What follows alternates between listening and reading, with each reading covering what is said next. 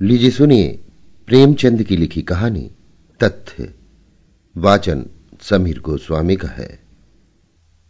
मित्रों, कहानी का सिलसिला शुरू करने के पहले मैं आपको बता दूँ कि आप सभी के निरंतर अनुरोध पर हम अपने चैनल पर शीघ्र लेकर आ रहे हैं प्रेमचंद के अलावा अन्य लेखकों की लिखी कहानियों का वाचन। इस कारण से हम अपने चैनल का नाम शीघ्र बदलकर करने जा रहे हैं।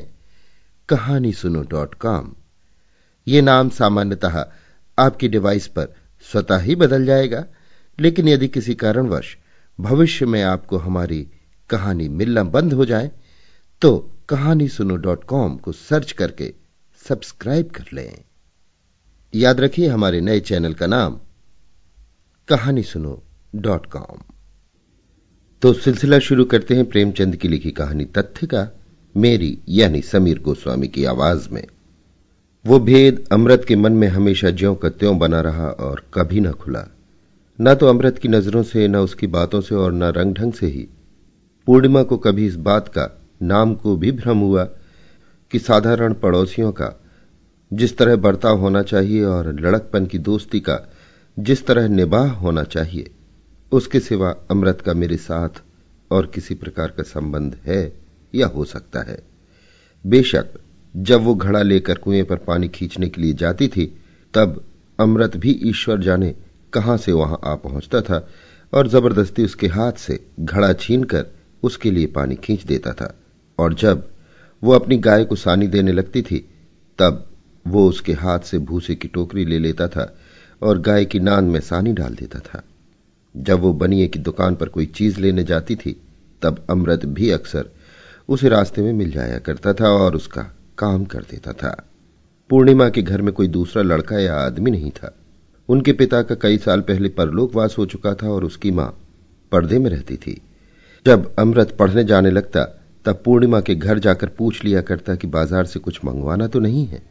उसके घर में खेती बाड़ी होती थी, गायें भैंसें थी और बाग बगीचे भी थे। वो अपने घर वालों की नज़र बचाकर फ़सल की चीज़ें सौगात के तौर पर पूर्णिमा के घर दे आता था। लेकिन पूर्णिमा उसकी इन खातिरदारियों को, उसकी भलमनसाहत और खाने पीने से संतुष्ट होने के सिवा और क्या समझे और क्यों समझे?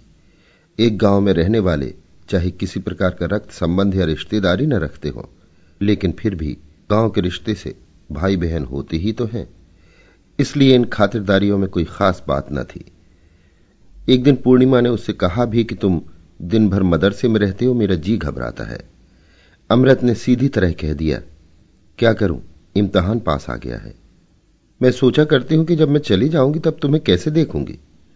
और तुम क्यों मेरे घर आओगे? अमृत ने घबरा कर पूछा, कहाँ चली जाओगी?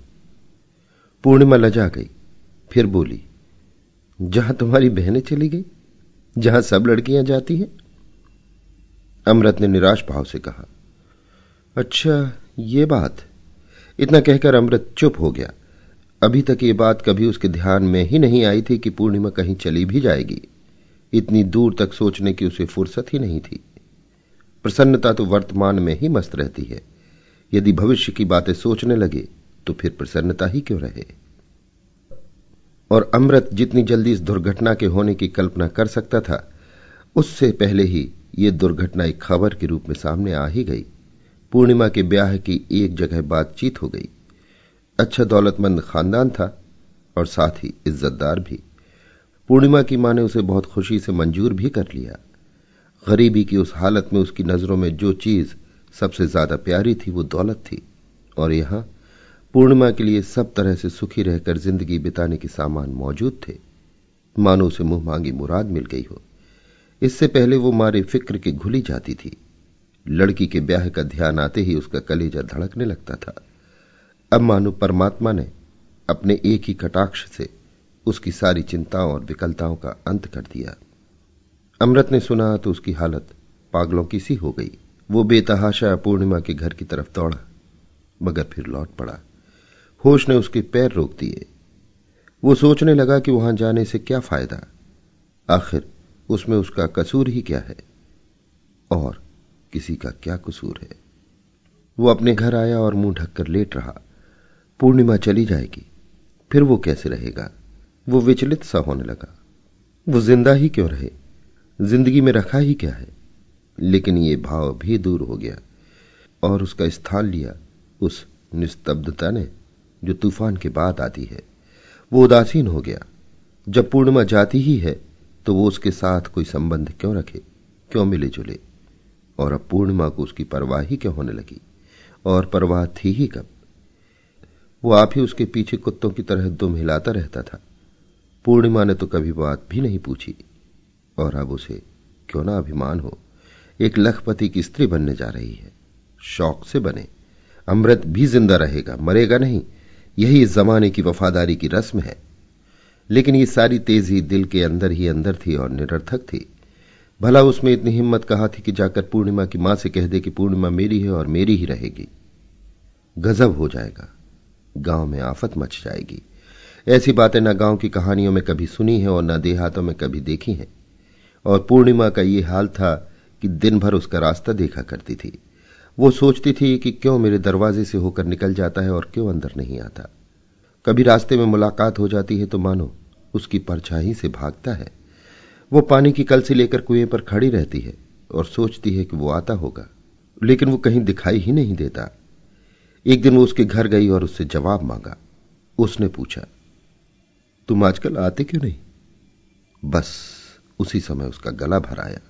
उसे याद आ गया कि अब वो इस गाँव में थोड़े ही दिनों की मेहमान है, लेकिन अमृत चुपचाप ज्यो का त्यों बैठा रहा। लापरवाही से उसने सिर्फ़ इतना कहा, इम्तहान पास आ गया है। फुर्सत नहीं मिलती। फिर कुछ देर ठहर कर उसने कहा, सोचता हूँ कि जब तुम जा ही रही हो, वो कहना ही चाहता था कि तो अब फिर मोहब्बत क्यों बढ़ाऊं? मगर उसे ध्यान आ गया कि बहुत मूर्खतापूर्ण बात है। अगर कोई रोगी मरने जा रहा है तो क्या इसी विचार से उसका इलाज छोड़ दिया जाता है कि वो मरेगा ही? इसके विपरीत जो जो उसकी हालत और भी ज़्यादा खराब होती जाती है त्यों तो लोग और भी अधिक तत्परता से उसकी चिकित्सा करते हैं। और जब उसका अंतिम समय आ जाता है, तब तो दौड़ धूप की हद ही नहीं रहती। उसने बात का रुख बदल कर कहा, सुना है वो लोग भी बहुत मालदार हैं? पूर्णिमा ने उसके अंतिम शब्द सुने ही नहीं, या उनका जवाब देने की ज़रूरत नहीं समझी। उसके कानों में तो जवाब का पहला हिस्सा गूंज रहा था। उसने बहुत ही दुखपूर्ण भाव से कहा तो इसमें मेरा क्या कसूर है? मैं अपनी खुशी से तो जा नहीं रही हूँ। जाना पड़ता है। इसलिए जा रही हूँ। यह कहते कहते मारी लज्जा के उसका चेहरा लाल हो गया। जितना उसे कहना चाहिए था, शायद उससे ज़्यादा वो कह गई थी। मोहब्बत में भी शतरंज की सी चालें होती हैं। अमृत ने उसकी तरफ़ इस तरह देखा, मानो वो इस बात की जाँच करना चाहता है कि इन शब्दों में कुछ अर्थ भी है या नहीं, कि अच्छा होता कि उसकी आँखों में आर पार देखने की शक्ति होती। इस तरह तो सभी लड़कियाँ निराश भाव से बात करती हैं।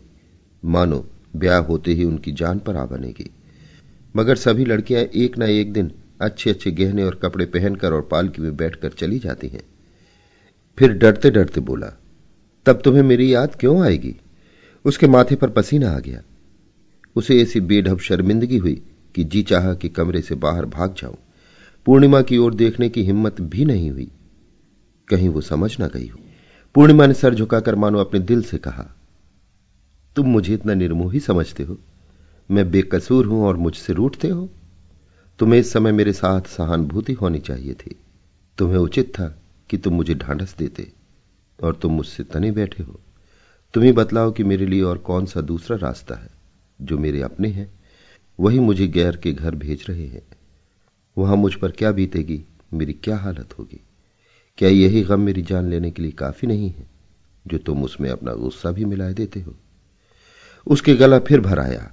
आज पूर्णिमा को इस प्रकार दुखी और उदास देखकर अमृत को विश्वास हो गया कि इसके अंदर भी एक छिपी हुई वेदना है। उसका ओछापन और स्वार्थ पड़ता मानो कालिक बनकर उसके चेहरे पर चमकने लगी।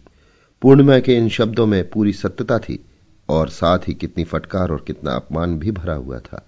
जो पराए हों, उनसे शिकायत ही क्यों? अवश्य ही ऐसी अवस्था में उसे पूर्णिमा को ढांढस दिलाना चाहिए था। ये उसका कर्तव्य उसे बहुत प्रसन्नता के साथ पूरा करना चाहिए था। पूर्णिमा ने प्रेम का एक नया आदर्श उसके सामने रख दिया था और उसका विवेक इस आदर्श से बचकर नहीं निकलने देता था। इसमें संदेह नहीं कि प्रेम भी एक स्वार्थ त्याग है, परंतु बहुत बड़ा और जिगर को जलाने वाला है। उसने लज्जित होकर कहा, माफ़ करो पूर्णिमा, मेरी भूल थी, मेरी बेवकूफ़ी थी। पूर्णिमा का ब्याह हो गया अमृत जी जान से उसके ब्याह के प्रबंध में लगा रहा। दूल्हा अधेड़ था, तौंदल और भोड़ा था, और साथ ही बहुत घमंडी और बदमिजाज भी था। लेकिन अमृत ऐसी तत्परता से उसकी खातिरदारी कर रहा था कि मानो, वो कोई देवता हो और उसकी एक ही मुस्कुराहट उसे स्वर्ग में पहुँचा देगी। पूर्णिमा के साथ बातचीत करने का अमृत को अवसर ही नहीं मिला, और न उसने अवसर निकालने का कोई प्रयास किया। वो पूर्णिमा को जब देखता था तब वो रोती ही रहती थी और अमृत आँखों की जबान से जहाँ तक हो सकता था, बिना कुछ कहे ही उसे जितना ढांढस और तसल्ली दे सकता था, वो देता था और उसके प्रति सहानुभूति दिखलाता था। तीसरे दिन पूर्णिमा रो धोकर ससुराल विदा हो गई। अमृत ने उसी दिन शिवजी के मंदिर में जाकर परम निष्ठा तथा भक्ति से भरे हुए दिल से प्रार्थना की कि पूर्णिमा सदा सुखी रहे। जब नया और ताज़ा गम हो तो फिर इधर उधर के और फालतू विचारों का भला कहाँ प्रवेश हो सकता है? दुख तो आत्मा के रोगों का नाशक है, परंतु मन में उसे एक तरह की शून्यता का अनुभव हो रहा था। मानो अब उसका जीवन उजाड़ हो गया था। अब उसका कोई उद्देश्य या कामना नहीं रह गई थी। तीन बरस बाद पूर्णिमा फिर मैके आई। इस बीच में अमृत का भी ब्याह हो गया था और जीवन का जुआ गर्दन पर रखे हुए लकीर पीटता चला जा रहा था। परंतु उसके मन में एक ऐसी अस्पष्ट सी वासना दबी हुई थी, जिसे वो कोई स्पष्ट रूप नहीं दे सकता था। वो वासना थर्मामीटर के पारे की तरह उसके अंदर सुरक्षित थी। अब पूर्णिमा ने आकर उसमें गर्मी पैदा कर दी थी और वो पारा चढ़कर सरसाम की सीमा तक जा पहुँचा था। उसकी गोद में दो बरस का एक प्यारा सा बच्चा था। अमृत उस बच्चे को दिन रात मानो गले से बांधे रहता था। वो सवेरे और संध्या उसे गोद में लेकर टहलने जाया करता था और उसके लिए बाज़ार से तरह तरह के खिलौने और मिठाइयाँ लाया करता था। सवेरा होते ही उसके जलपान के लिए हलवा और दूध लेकर पहुँच जाता था। उसे नहलाता, धुलाता और उसके बाल साफ़ करता था। उसके फोड़े फुंसियाँ धोकर उन पर मलहम लगाता था। ये सभी सेवाएँ उसने अपने जिम्मे ले ली थी। बच्चा भी उसके साथ इतना हिल मिल गया था कि पल भर के लिए भी उसका गला न छोड़ता था। यहाँ तक कि कभी कभी उसी के पास सो भी जाता था और पूर्णिमा के आकर बुलाने पर भी उसके साथ नहीं जाता था। अमृत पूछता, तुम किसके बेटे हो? बच्चा कहता टुमाले अमृत मारे आनंद के मतवाला होकर उसे गले से लगा लेता था। पूर्णिमा का रूप अब और भी निखर आया था। कली खिलकर फूल हो गई थी। अब उसके स्वभाव में अहमन्यता और अभिमान आ गया था और साथ ही बनाव सिंगार से प्रेम भी हो गया था। सोने के गहनों से सजकर और रेशमी साड़ी पहनकर अब वो और भी अधिक आकर्षक हो गई थी, और ऐसा जान पड़ता था कि मानो वो अमृत से कुछ बचना चाहती है। बिना कोई विशेष आवश्यकता हुए उससे बहुत कम बोलती है, और जो कुछ बोलती भी है, वो इस ढंग से बोलती है कि मानो अमृत पर कोई एहसान कर रही है। अमृत उसके बच्चे के लिए इतनी जान देता है और उसकी फरमाइशों को कितने शौक से पूरा करता है। लेकिन ऊपर से देखने पर यही जान पड़ता था कि पूर्णिमा की निगाहों में उसकी इन सब सेवाओं का कोई मूल्य ही नहीं था। मानो सेवा करना अमृत का कर्तव्य ही है, और वो कर्तव्य उसे पूरा करना चाहिए। इसके लिए वो किसी प्रकार के धन्यवाद या कृतज्ञता का अधिकारी नहीं है। जब बच्चा रोता है, तब वो उसे धमकाती है कि, खबरदार, रोना नहीं नहीं तो मामा जी तुमसे कभी ना बोलेंगे। और इतना सुनते ही बच्चा चुप हो जाता है। जब उसे किसी चीज़ की ज़रूरत होती है तब वो अमृत को बुलाकर मानो आज्ञा के रूप में उससे कह देती है, और अमृत भी तुरंत उस आज्ञा का पालन करता है। मानो वो उसका गुलाम हो, और वो भी शायद यही समझती है कि मैंने अमृत से गुलामी का पट्टा लिखा लिया है। छह महीने मैके रहकर पूर्णिमा फिर ससुराल चली गई। अमृत उसे पहुँचाने के लिए स्टेशन तक आया था। जब वो गाड़ी में बैठ गई, तब अमृत ने बच्चा उसकी गोद में दे दिया। अमृत की आँखों से आँसू की बूंद टपक पड़ी और उसने मुँह फेर लिया और आँखों पर हाथ फेर कर आँसू पहुँच डाला। पूर्णिमा को अपने आँसू कैसे दिखलाए? क्योंकि उसकी आँखें तो बिल्कुल खुश्क थीं, लेकिन फिर भी उसका जी नहीं मानता था। वो सोचता था कि न जाने अब फिर कब मुलाकात हो। पूर्णिमा ने कुछ अभिमान के साथ कहा, बच्चा कई दिन तक तुम्हारे लिए बहुत हुड़केगा। अमृत ने भरे हुए गले से कहा, मुझे तो उम्र भर भी इसकी सूरत नहीं भूलेगी। कभी कभी एक आध पत्र तो भेज दिया करो। भेजूँगा। मगर मैं जवाब नहीं दूँगी, ये समझ लो। मत देना, मैं माँगता तो नहीं, मगर याद रखना। गाड़ी चल पड़ी। अमृत उसकी खिड़की की ओर देखता रहा। गाड़ी के कोई एक फरलांग निकल जाने पर उसने देखा कि पूर्णिमा ने खिड़की से सिर निकालकर उसकी तरफ़ देखा और फिर बच्चे को गोद में लेकर उसे जरा सा दिखला दिया। अमृत का हृदय उस समय उड़कर पूर्णिमा के पास पहुँच जाना चाहता था। वो इतना प्रसन्न है कि मानो उसका उद्देश्य सिद्ध हो गया हो। उसी वर्ष पूर्णिमा की माँ का देहांत हो गया। पूर्णिमा उस समय सफ़र में थी। वो अपनी माँ को अंतिम समय न देख सकी। जहाँ तक हो सकता था, अमृत ने पहले तो उसकी पूरी चिकित्सा की और उसके मर जाने पर उसका क्रिया कर्म भी कर दिया। ब्राह्मणों को भी और बिरादरी वालों को भी भोजन कराया। मानो स्वयं उसी की माँ मर गई हो। स्वयं उसके पिता का देहांत हो ही चुका था। इसलिए वो आप ही अपने घर का मालिक हो गया था। कोई उसका हाथ पकड़ने वाला नहीं था। पूर्णिमा अब किस नाते से मैके आती और फिर अब उसे इतनी फुर्सत कहाँ थी? अपने घर की मालकिन थी, घर किस पर छोड़कर आती? उसे दो बच्चे और भी हुए। पहला लड़का बड़ा होकर स्कूल में पढ़ने लगा। छोटा देहात के मदरसे में पढ़ता था। अमृत साल में एक बार नाई को भेजकर उन सबकी खैर सल्ला मंगा लिया करता था। पूर्णिमा सब प्रकार से सुखी और निश्चिंत है, और उसकी तसल्ली के लिए इतना ही काफ़ी था। अमृत के लड़के भी सयाने हो गए थे। वो घर गृहस्थी की चिंता में फंसा रहता था। फिर उसकी उम्र भी चालीस से आगे निकल गई थी, परंतु फिर भी पूर्णिमा की स्मृति अभी तक उसके हृदय की गंभीरतर भाग में सुरक्षित थी। अचानक एक दिन अमृत ने सुना कि पूर्णिमा के पति का देहांत हो गया। परंतु आश्चर्य यह था कि उसे कोई दुख नहीं हुआ। वो यूँ ही अपने मन में ये निश्चय कर बैठा था कि इस खबीस बुढ़े के साथ पूर्णिमा का जीवन कभी ईर्ष्या के योग्य नहीं हो सकता। कर्तव्य की विवशता और पतिव्रत धर्म के पालन के विचार से उसने कभी अपना हार्दिक कष्ट प्रकट नहीं किया था। परंतु यह संभव है कि सभी प्रकार के सुख और निश्चिंतता के रहते हुए भी उस घृणित व्यक्ति के साथ उसे कोई विशेष प्रेम रहा हो। ये तो भारतवर्ष ही है जहाँ ऐसी अप्सराएँ, ऐसे अयोग्य कुपात्रों के गले बाँध दी जाती हैं। और नहीं तो ये पूर्णिमा किसी दूसरे देश में होती तो उस देश के नवयुवक उस पर निछावर हो जाते। उसकी मरी वासनाएँ फिर जीवित हो गईं। अब उसमें वो पहले वाली झिझक नहीं है, और न उसकी जबान पर वो पहले वाली मौन की मोहर ही है। और फिर पूर्णिमा भी अब स्वतंत्र है। अवस्था के धर्म ने अवश्य उसे अधिक दयालु बना दिया होगा। वो शोखी, अलहड़पन और लापरवाही तो कभी की विदा हो चुकी होगी। उस लड़कपन की जगह अब उसमें अनुभवी स्त्रियों की वे सब बातें आ गई होंगी, जो प्रेम का आदर करती हैं और उसकी इच्छुक होती हैं। वो पूर्णिमा के घर मातम पुरसी करने जाएगा और उसे अपने साथ ले आएगा और जहाँ तक हो सकेगा उसकी सेवा करेगा। अब पूर्णिमा के केवल सामिप्य से ही उसका संतोष हो जाएगा। वो केवल उसके मुँह से ये सुनकर ही हार्दिक संतोष प्राप्त करेगा कि वो भी उसे याद करती है। अब भी उससे वही बचपन का सब प्रेम करती है। बीस साल पहले उसने पूर्णिमा की जो सूरत देखी थी, उसका शरीर भरा हुआ था, गालों पर लाली थी, अंगों में कोमलता थी। उसकी खिंची हुई ठोड़ी, जो मानो अमृत के भरे हुए कुंड के समान थी, उसकी मुस्कुराहट मादक थी। बस उसका वही रूप अब भी बहुत ही थोड़े परिवर्तन के साथ उसकी आँखों में समाया हुआ था, और वो परिवर्तन उसे एकांत की आँखों में उसे और भी अधिक प्रिय जान पड़ने लगा। अवश्य ही समय की प्रगति का उस पर कुछ न कुछ प्रभाव होगा।